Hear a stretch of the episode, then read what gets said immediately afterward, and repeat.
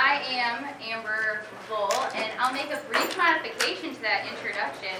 Uh, way back in uh, January, when I first wrote that up, I was a fifth grade teacher, but I am full-time outdoor education, so I do not teach fifth grade anymore. So that's an ex- exciting uh, change to my position, which I'll tell you all about. So I've got a couple of goals for our presentation this morning. First of all, uh, I'm going to start by telling you the story of our outdoor education program at Fremont Christian, just in hopes of inspiring um, how you can implement outdoor ed in your own setting. So whether that's starting your own program or if you're just a classroom teacher who loves nature and you want to get your class outside. Um, I also then have tips and tricks that we have learned along the way in hopes that you can take something today to integrate into your own classroom. So kind of have a twofold here for the presentation.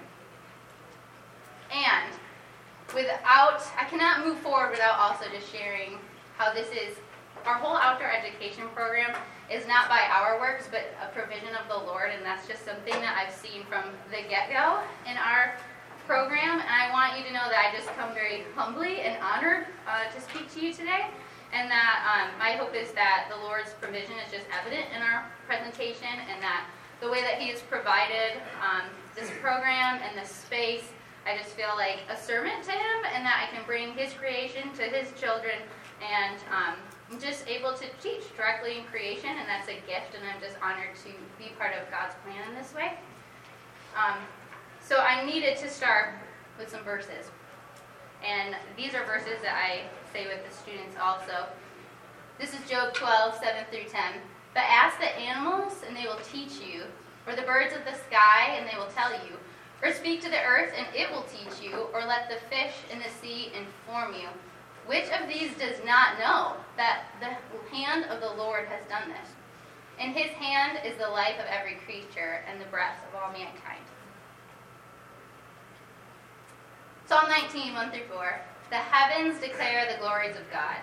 The skies proclaim the work of his hands. Day after day they pour forth speech. Night after night they reveal knowledge. They have no speech, they use no words, no sound is heard from them. Yet their voice goes out into all the earth, their words to the ends of the world. And Psalm 8, 3 and 4.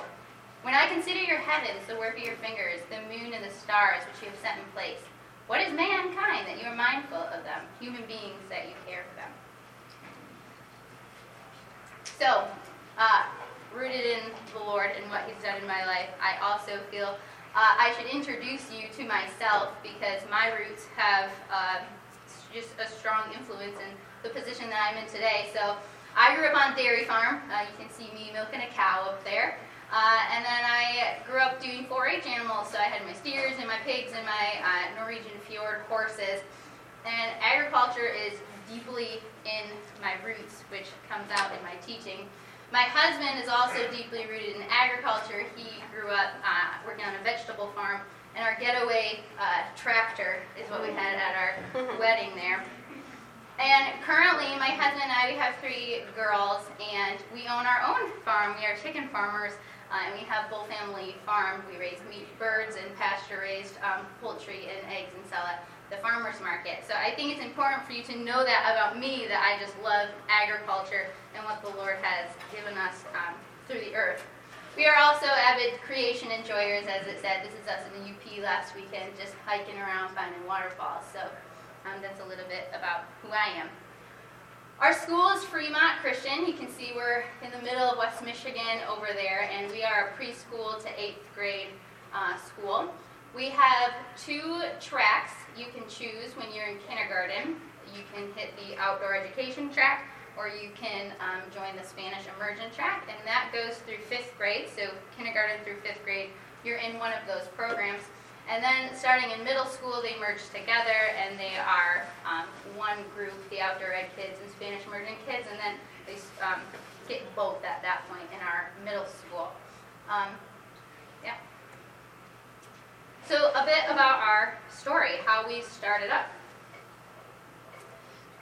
We started five years ago uh, around this time, and it was all a teacher-led initiative. So I hope that's inspiring to you as teachers that uh, this began within the ranks of, of the teachers. And the reason why is uh, we noticed our community was so rich in agriculture. We are Fremont is the home of Gerber baby food, and so there's agriculture all around us. And thinking about place-based learning, if we have all of this at our fingertips, how can we use it to educate students?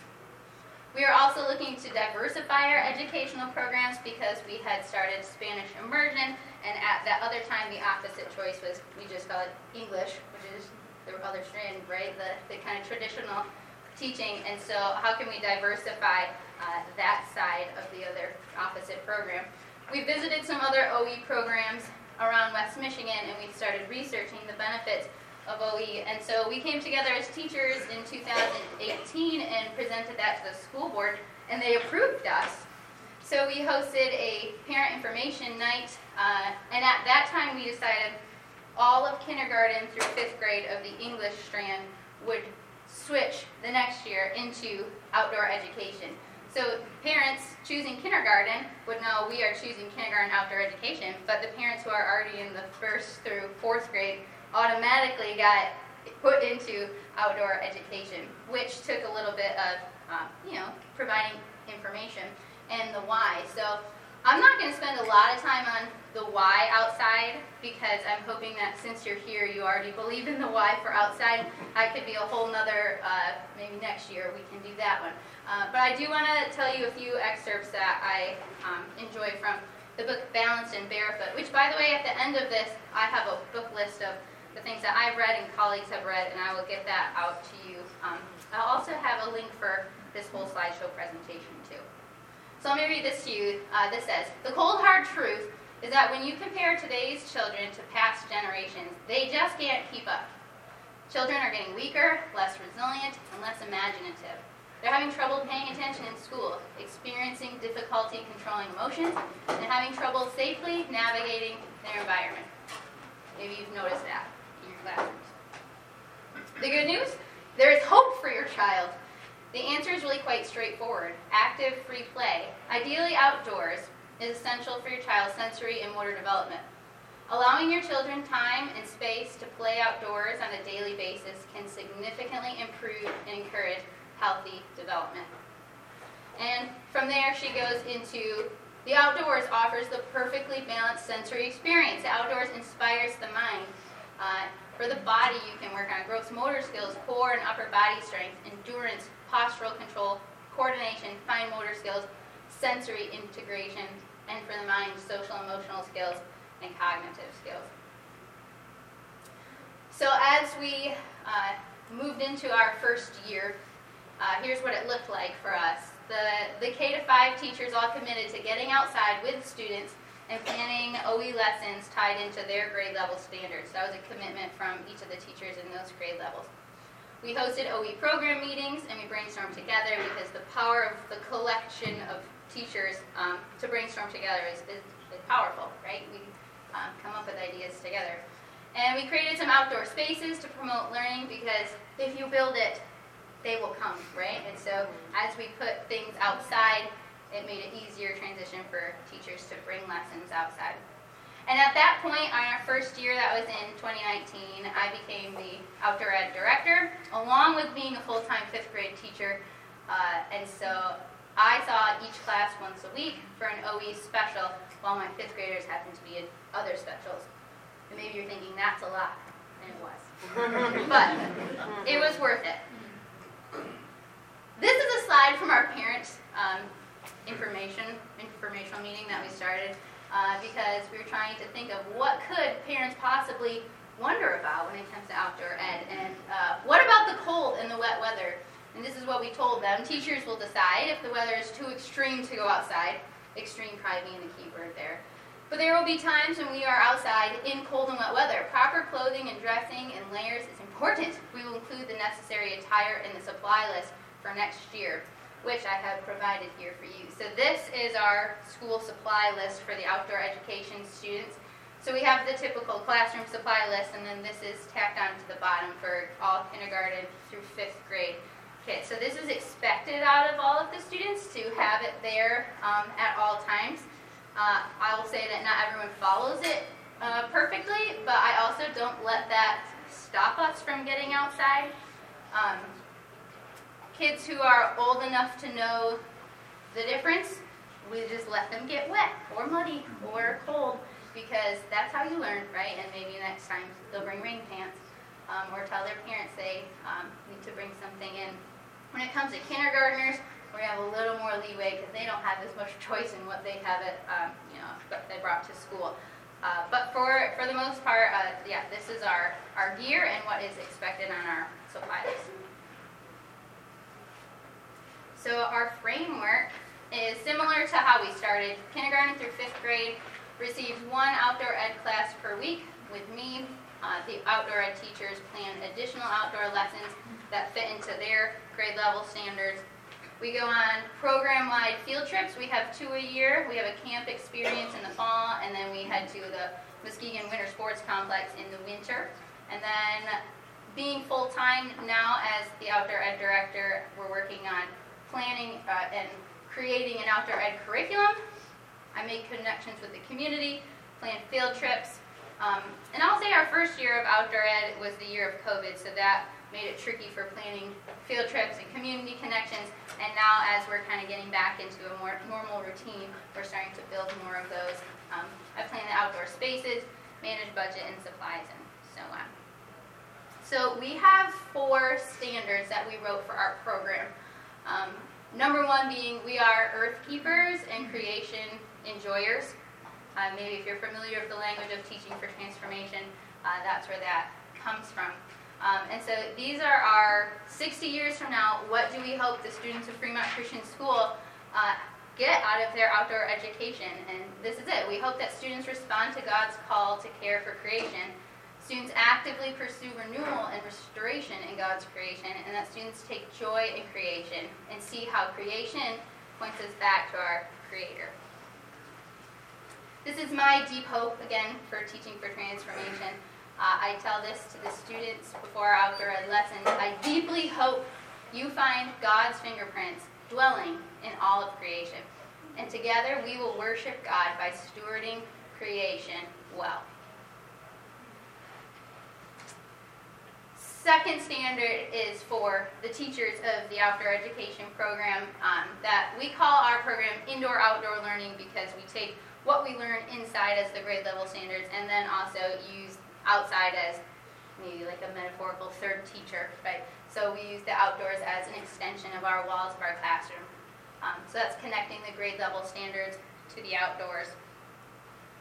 Uh, here are some examples from each grade level um, written by those teachers. So kindergarten, uh, a big thing for kindergarten is exploring and learning outside, how to interact with one another, and so free time exploration uh, is a pretty big um, part of the kindergarten world. First grade, here's an example of them um, planting, they actually planted pumpkins in the fall as kindergartners and then harvested them.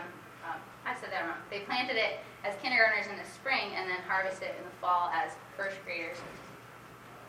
Second graders experience how difficult it must have been for the pilgrims to find shelter and enough food to survive their first winter in America. Third and fourth graders studied fossils. They made fossil prints in the snow with items found in the outdoors. They then excavated the different layers of fossils buried in the snow. Fifth grade, we practiced oral tradition through reading our written folk tales around the fire that we built. Uh, and fifth grade, measuring in the hoop house. And uh, you ever think of just like the first snowfall as the biggest whiteboard that's ever been created. Uh, and so that's what we did. We wrote uh, equations in the snow. Our third standard is creating community connections. Um, like I was saying about the place-based education, like we want to use what's around us, what the Lord has provided us with in our space, um, and you know, learn from there. Uh, and so, off-site learning, creating connections with our local agriculture, because we are deeply rooted in agriculture in Fremont.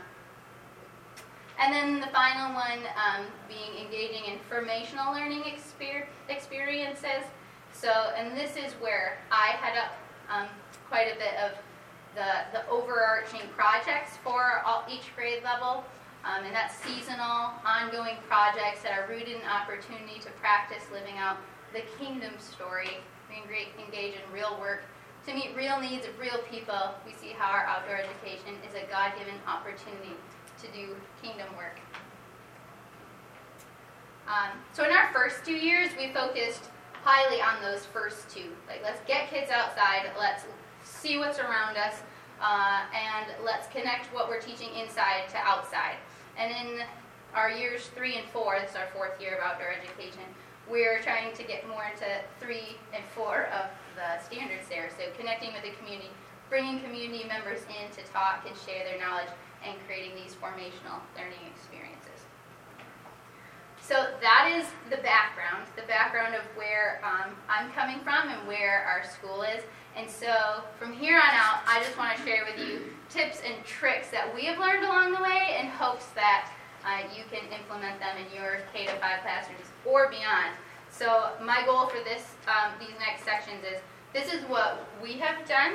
Uh, take what you want, but apply it to your own setting, right? Because you're all educators and you know how to creatively brainstorm and steal ideas and make them your own. So please do that. Here are some of our formational learning experiences. So the first thing we did the first year of outdoor ed is we built a hoop house. So that picture in the middle is the start. It is just stakes in the ground. And we find it important to have the kids part of every step of the way because first of all, hard work is important and work ethic and when they're involved in it, then it's meaningful to them and they own the space. And so that was important to us. So uh, they did everything from removing the sod daily, it felt like, uh, loads and loads of uh, wheelbarrows. Um, they helped plot out where the raised beds would go. And for our hoop house, just a little background. Um, we made it long enough in hopes that the front half could be a growing space and then the back half could be a learning space that was protected from the elements. So that's why you see the front half is um, tore up and the back half is grass. Uh, so there are the fifth graders measuring. I had different grade levels come in and spread the mulch and spread the um, fertilizer and mixing it in in those photos. And then this is what we planted the first year. So when you're thinking about vegetables, right, the school season is much different than our growing season, and that that serves, you know, that's a complication. And so here's what we here's what we tried. I've, a lot of our first year was let's just try it and see what happens. And so kindergartners planted spinach, first graders carrots, second graders radishes, third and fourth graders mixed greens, and fifth grade vit. Never heard of it, but it's a winter green, and we planted it. And so uh, there you can see different grade levels planting uh, we planted directly into the soil the first year as if it was just a garden over cover. Um, well, I'll tell you how that went here in a minute. Uh, the beds were slightly big for little arms, you know, for kindergartners through fifth graders. Uh, it was hard for them to reach the centers of some of these, so you'll see in a little while the updates to the hoop house, they got smaller. But that is what our planted hoop house looked like. You can see we planted it before we even had the tarp on because we had to get it in the soil in September so that it would, you know, have a chance to grow here in Michigan. We had a team of people come, including some eighth graders with their dads, and they helped put the tarp on. Um, I should also say, my husband and I, we put this so if you're wondering who puts in hoop houses, I don't know. My husband and I put this one in because he's also a builder. Um, so uh, they helped us cover that. Inside the hoop house, we also built mini hoops for frost protect protection. So these are just dowels that I bought at the hardware store. And then I had them slice them in half and we push them in the ground and then, oh boy, what's that called? PEX? PEX, thank you uh, a plumbing supply, uh, and then you just, I made sure I had a dowel that fit it, and then they just plopped them in there, and we made our own our own hoops inside the hoop house. So, um, yeah, I had someone donate a lot of milk crates, which I highly recommend getting milk crates because they work good as seats, and they also work good for carrying things, uh, and they look, you know, work good for weights. They weighted down our uh, tarp there. This is like a frost protectant tarp that we got, and so we were able to extend our growing season anymore, even more than that. As you can see, she's full of snow, even on her boots, and yet we still have things growing inside the hoop house. So much of our first year focused on growing things inside of our hoop house. I would say if you do not have a hoop house, you very much could have just raised beds, start growing things right away in September, build these little mini hoops, and you could have an extended growing period past the first frost, I would say. And some of these um, vegetables, I mean, they, they can be just 40 to 50 day vegetables, and you can already have a product. So there they are with radishes and greens and spinach, which the kids all told me they don't eat those things. But when we grow them in the hoop house, we do eat these things. And I made a big hype over, but hoop house lettuce is better. And they agreed with me. Even my own daughter, there in the purple shirt, she was in the first kindergarten outdoor ed class. Uh, I mean, I see her at home and she didn't eat lettuce, but there she ate lettuce. So I think that's pretty exciting to be able to get um, kids excited about eating lettuce. We bought some salad spinners, um, just had some tubs for washing it off. This is also before COVID, so maybe I don't know if people think about germs now more than we did before, but whatever. We're all fine. Uh, here are the updates to the hoop house now. Um, we put raised beds along the side because, like I said, those initial beds were, uh, I think they're three feet wide maybe, so they're kind of hard to reach the center to weed them or to harvest from them. Uh, from the dairy farm, I could get these barrels that they um, would put cleaning solution in, and so we cut them in half. This, these were all free for us. We cut them in, actually into thirds and made our own raised beds out of those. Um, I did buy one galvanized one from the back to make it look nice. uh, but whatever, we're just growing things, so it's okay if it, if it looks what it looks like. Uh, I will also say the hoop house is now in its third, almost fourth year, and it needs a lot of repairs. Uh, you can see the, the zipper is broke, breaking, and uh, so we're working on repairs. That's one thing I guess I didn't know much about hoop houses from the get-go is the amount of repair that's needed. So if you are thinking about getting a hoop house, um, maybe just come, I'll tell you about ours if you'd like more information, but I'll move on for now. Here's a, another formational learning experience on growing flowers. And so our long-term learning target was, as an earth keeper, I can grow flowers to share beauty as an act of service. And so uh, we use a lot of milk cartons as our growing containers because they're free and you get hundreds of them daily, right? And so why not save them from the trash and just quick rinse them out with some water, some sudsy water, uh, cut the tops off. I always had the kids punch holes in with the scissors, and then just this year I realized why not use thumbtacks? That would be a lot easier than scissors. So there's another tip for you I never even thought about until this year. So we filled those with soil. Uh, I can grow a flower from seed to bloom by planting it and caring for it weekly. I we did purchase a three-tiered um, indoor growing light system so that uh, we could have that inside. I can observe and record the growth of my flower. Uh, we use spray bottles for spraying, keeps it a little easier. 20 sprays. I can describe the growth cycle from seed to plant. Uh, and this actually was in the year uh, 2020, so we did not get to see this project to fruition, um, but uh, we did start growing flowers that year. Maple syrup uh, is one of my favorite projects. I can share the good of God's great blessing of maple syrup by collaborating with my classmates to create an informational book to pass on to the next fifth grade class. We happen to have a maple tree right outside our fifth grade classroom, and so we said, let's tap it. So we did. And it's actually very easy. If you have a maple tree on your property, you can make maple syrup. So, uh, well, sugar maple or red maple. So uh, we, uh, I had my husband come in to help with this, uh, to bring his drill, and so we let the kids drill a hole in the, the tree, and we tapped it, and we put the buckets out, and every day, first thing in the morning, before 8 a.m., they wanted to empty the buckets. They're so excited about collecting their sap. Um, once we collected enough after two weeks, we, uh, we boiled it. We had a big boiling day. We just hung out outside and did our lessons outside all day. We boiled it. It took from 8 a.m. until about, mm, that might have been like 5 p.m., so past them leaving because it takes a long time. Uh, and we made, this was our first year, we made those um, to like half pints. And so we decided to have a pancake party for ourselves. Maybe we should have shared it, but we, we ate it ourselves the first year. The second year, uh, last year when I did this again, we had um, a higher yield, and so we actually uh, canned it, and then we donated it to the school auction, and so then we sold it as an auction item um, to make money for our program. So that's pretty cool. Uh, and then here's the last flex project I'll show you. Uh, it's just our composting flex. I can see the goodness of God's plan for regeneration on the earth.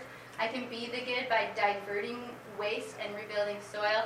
I can share the good by writing an opinion piece encouraging others to join, which there's one there. So we noticed our trash can was severely uh, overflowing, and we wanted to do something about it, and so that brought um, reducing food waste through composting. So we started measuring our scraps and buckets, and um, just for our class alone, and they were just amazed with the amount of waste that we could save um, from just going into landfills. And so we decided to purchase this uh, composter. I had the kids put it together because I'm not good at putting things together, and they they just they had a ball figuring it out, and they put it together and they followed the instructions, and it stood up straight, and we were thankful. We put it outside, right outside our door, because thinking about proximity is important. And so, where could the kids always quickly take our bucket of food, the um, the kitchen bucket of food from hot lunch, and then dump it? And so, um, we had it near the doors. And the very first year, or we just started that this spring. And so by May, we had just half of one of those. It's a dual chamber. We had half of it filled up to the brim. I mean, even like packing it down and filling it to the brim.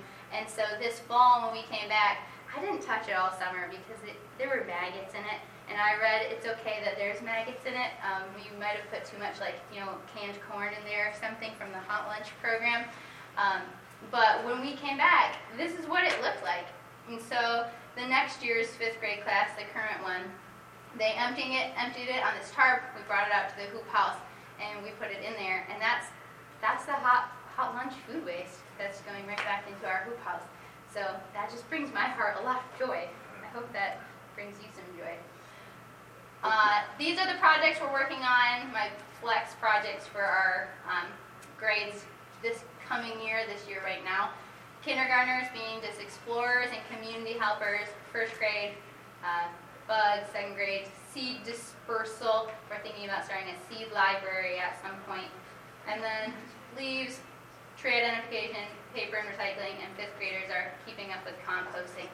The middle is our second trimester. I don't know yet what we'll do during the winter time. There's a couple things. And then this spring, I really want to focus on agriculture because that's something we haven't hit up much. Um, and so, living in an agriculture community, that's what I would like to do. Here are some of our outdoor spaces and places. Uh, out by our hoop house, there is no water, which when you are putting in a raised bed or garden of any kind, uh, be mindful of where your water is and how far away you would have to run hoses. Uh, we put our hoop house where there was no water, and thinking that at some point we would build a barn back there and we would drill for water.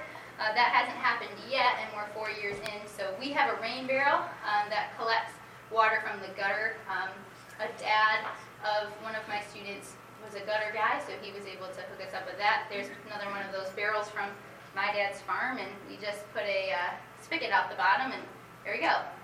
Then this happened last winter. I forgot to open up the bottom for a drip over Christmas break, and when we got back, we had a lesson on um, expanding, right?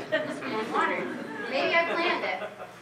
So now I have a dual system uh, rain water. These are 55 gallon drums, and frequently last fall uh, we were draining the whole thing when there was a spell without water, and so um, so when we redid it, I added two. So that would again be my recommendation.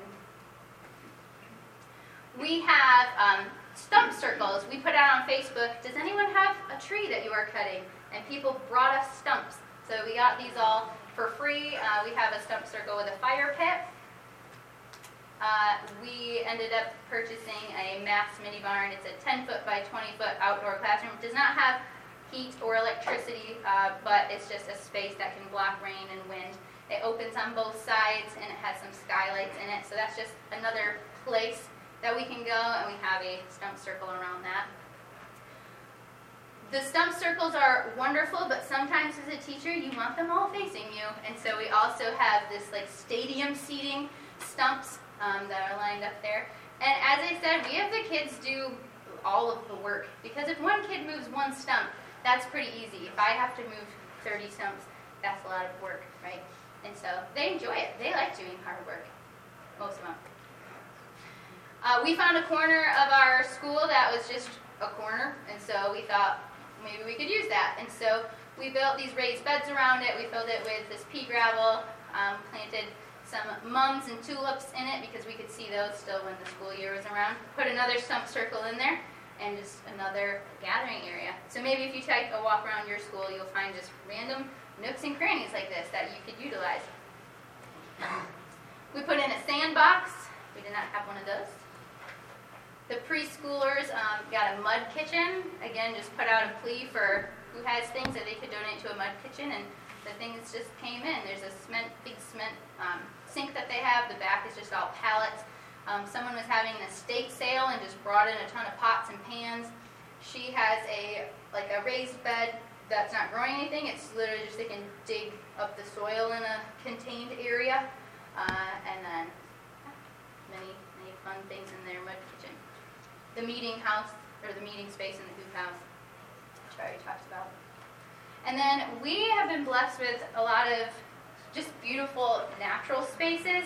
I realize that this is probably special to us and a blessing for us at our school that not all groups have, but this is actually just a line of trees that's in the back of our parking lot, and um, it's become a magical place for our students.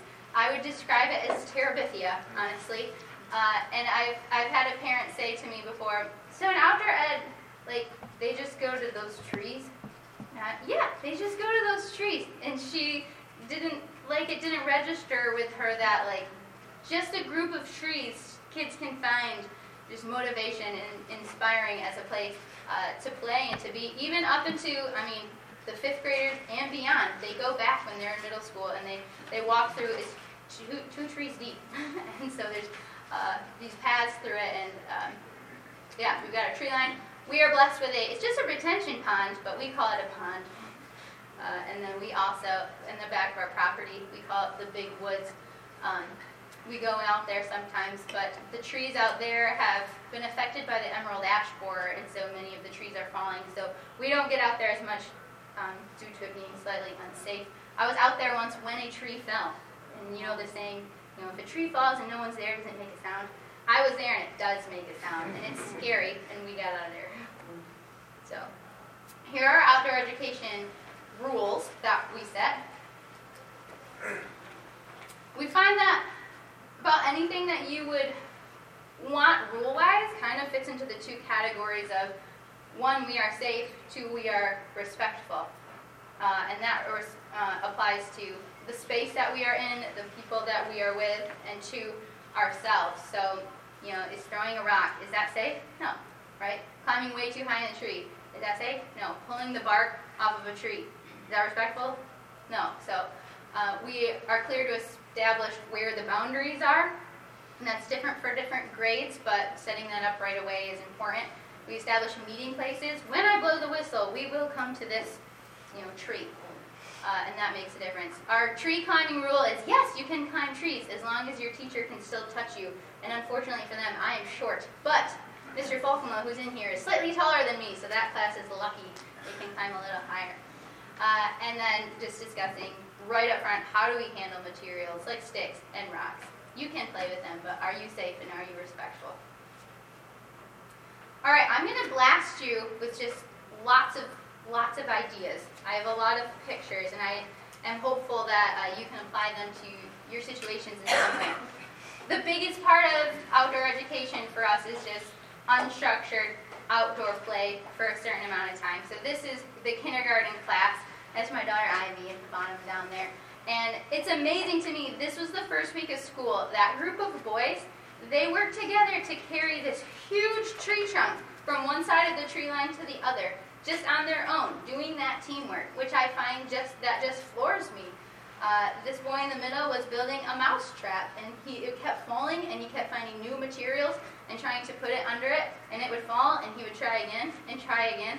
This uh, this is a like community fort. They all call it theirs.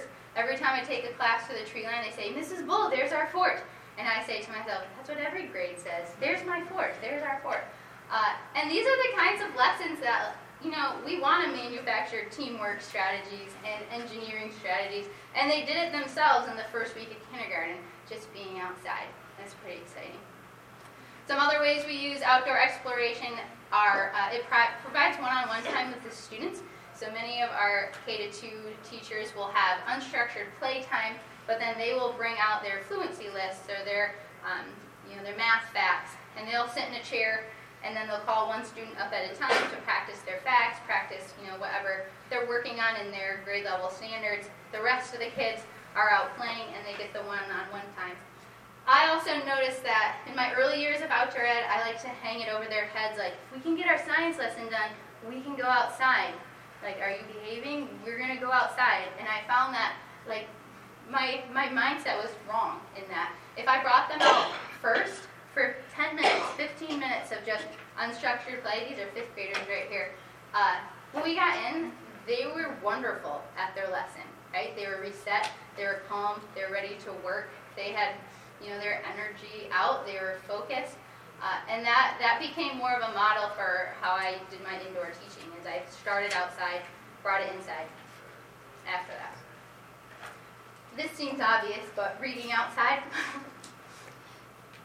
caring for our spaces is a big part of, especially when we come back in the fall, uh, have them do everything.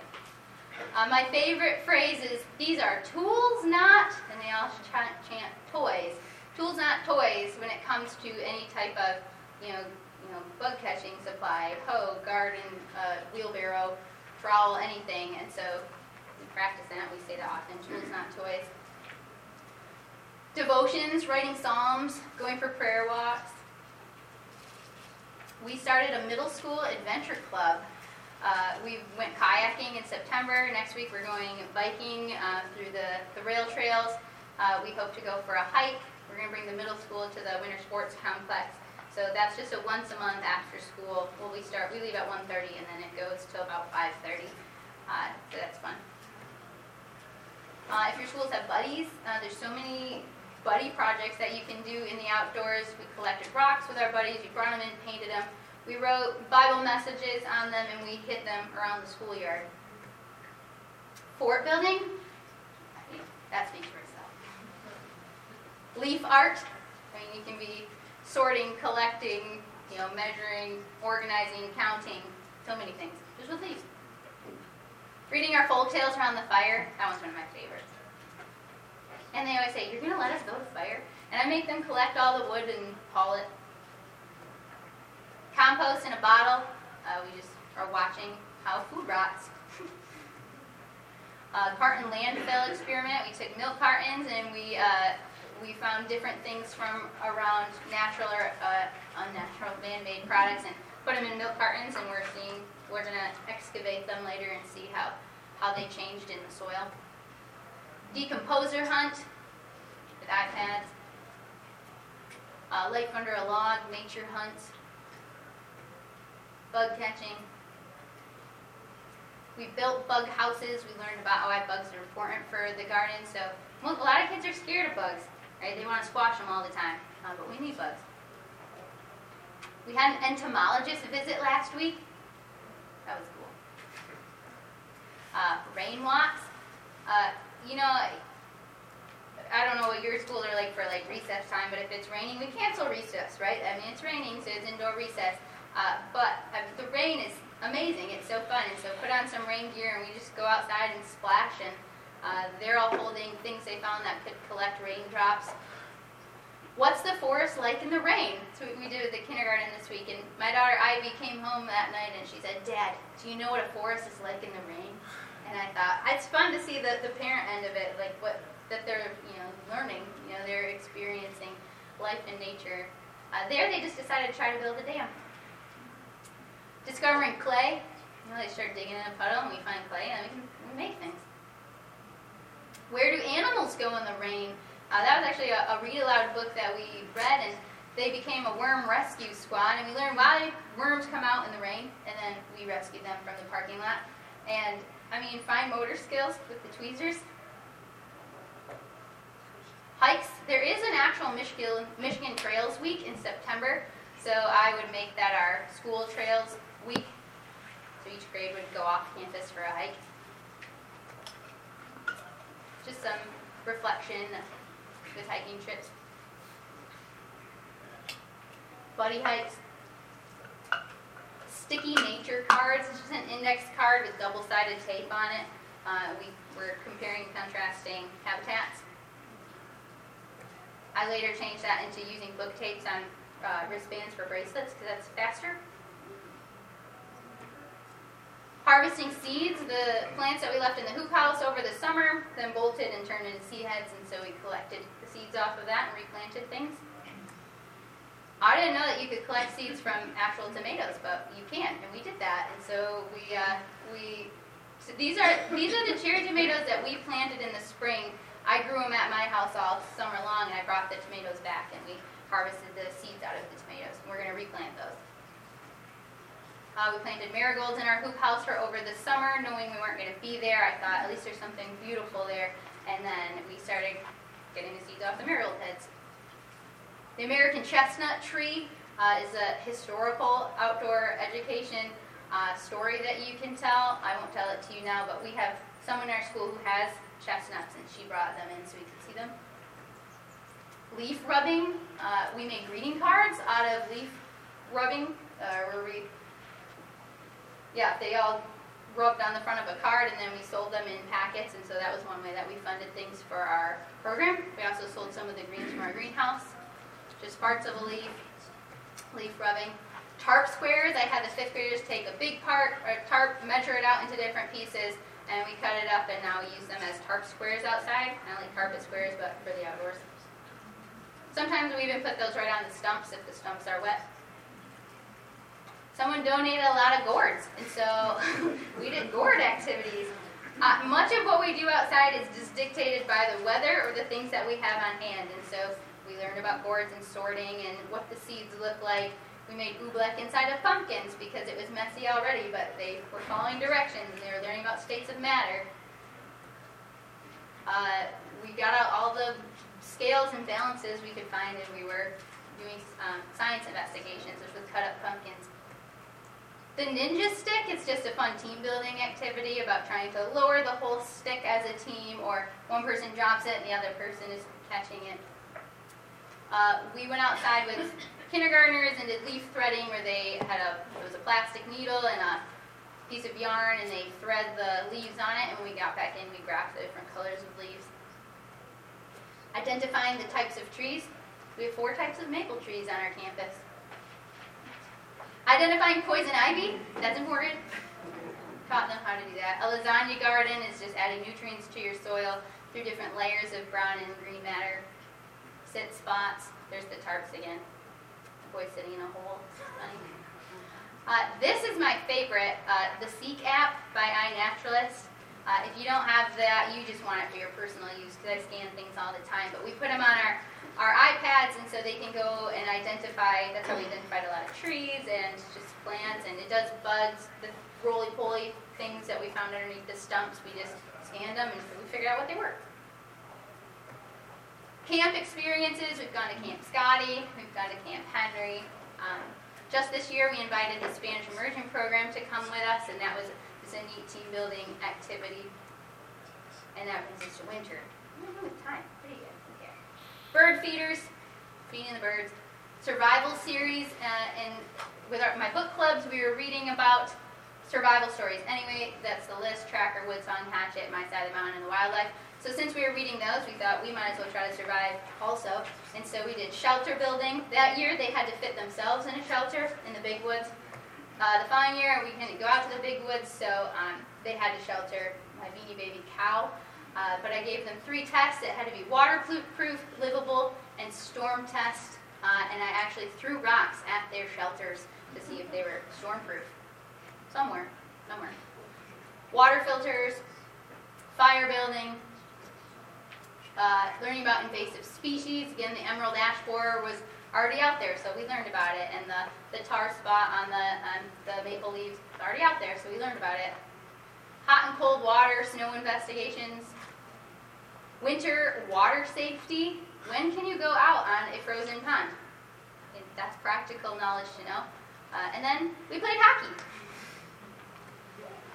Uh, we just go sledding and snowboarding. I think it's important for us to instill the love of winter into our kids. It's not a scary time of the year where we're cold and we never go outside. It's a beautiful time of year where it's cold and we still go outside. Uh, so we, we just have a lot of fun outside. That's me with my snowboard too. Uh, we built landforms in the snow, and then we made presentations about the different landforms we built. Animal tracking,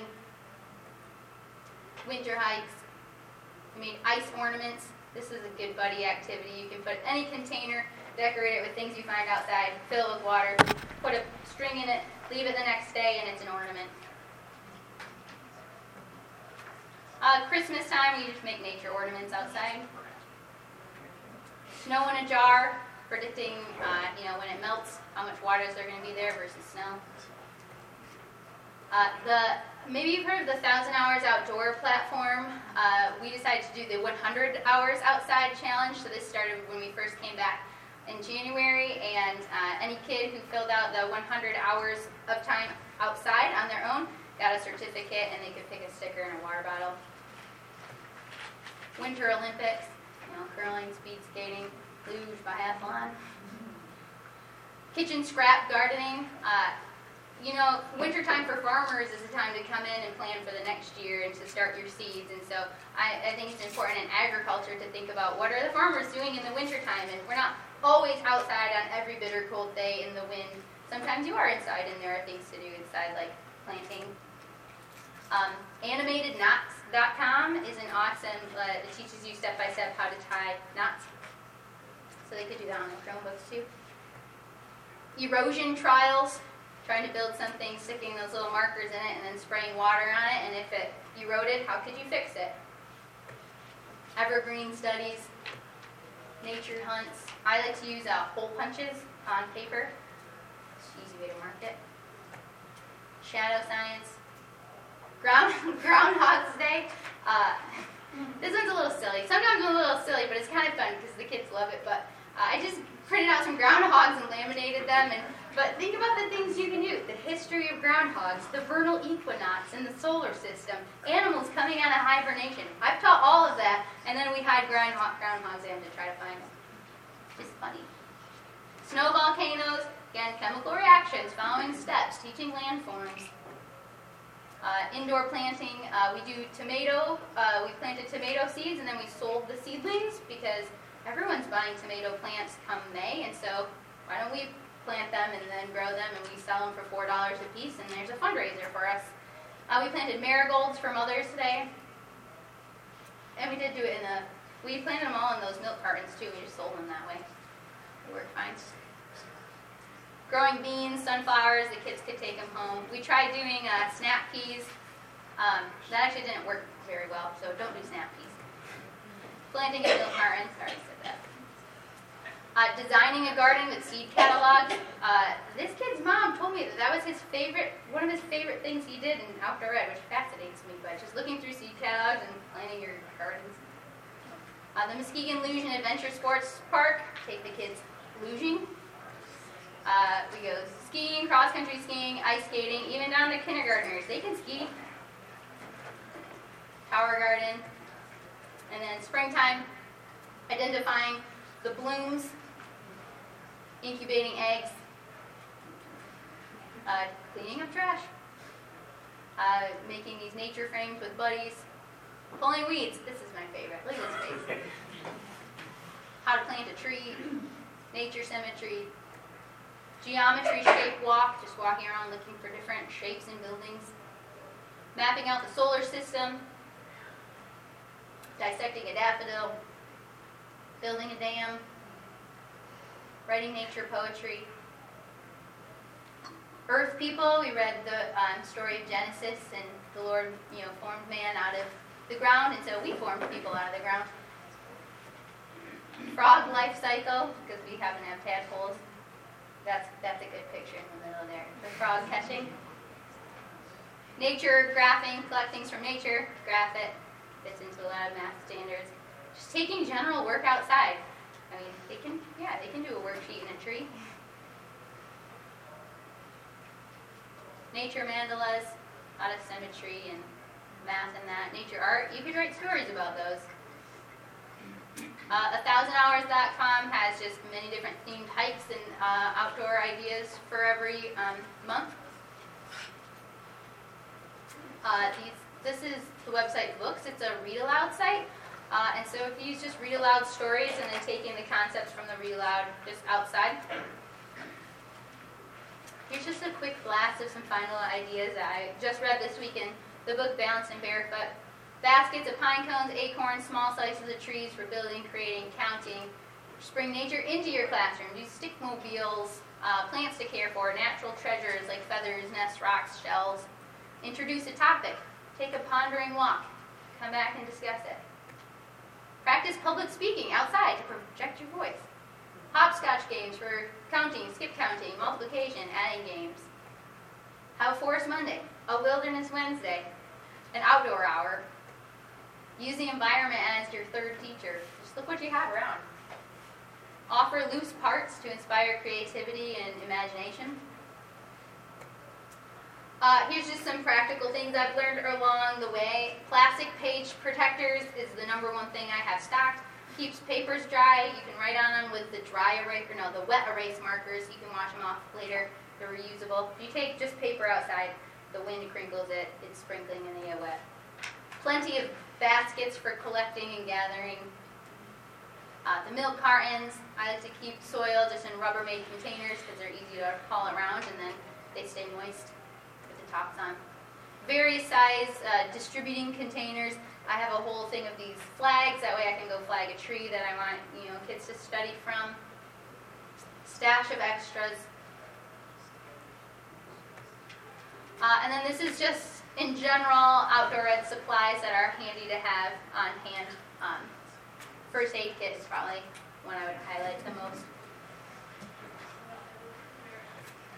Uh, and then here are some books. Some books are on my bookshelf. Uh, Richard Louv is a strong voice when it comes to outdoor education and nature for children, and so those are three books I've read from him. Again, I'll have a list of notes that you can take, and these will all be on there.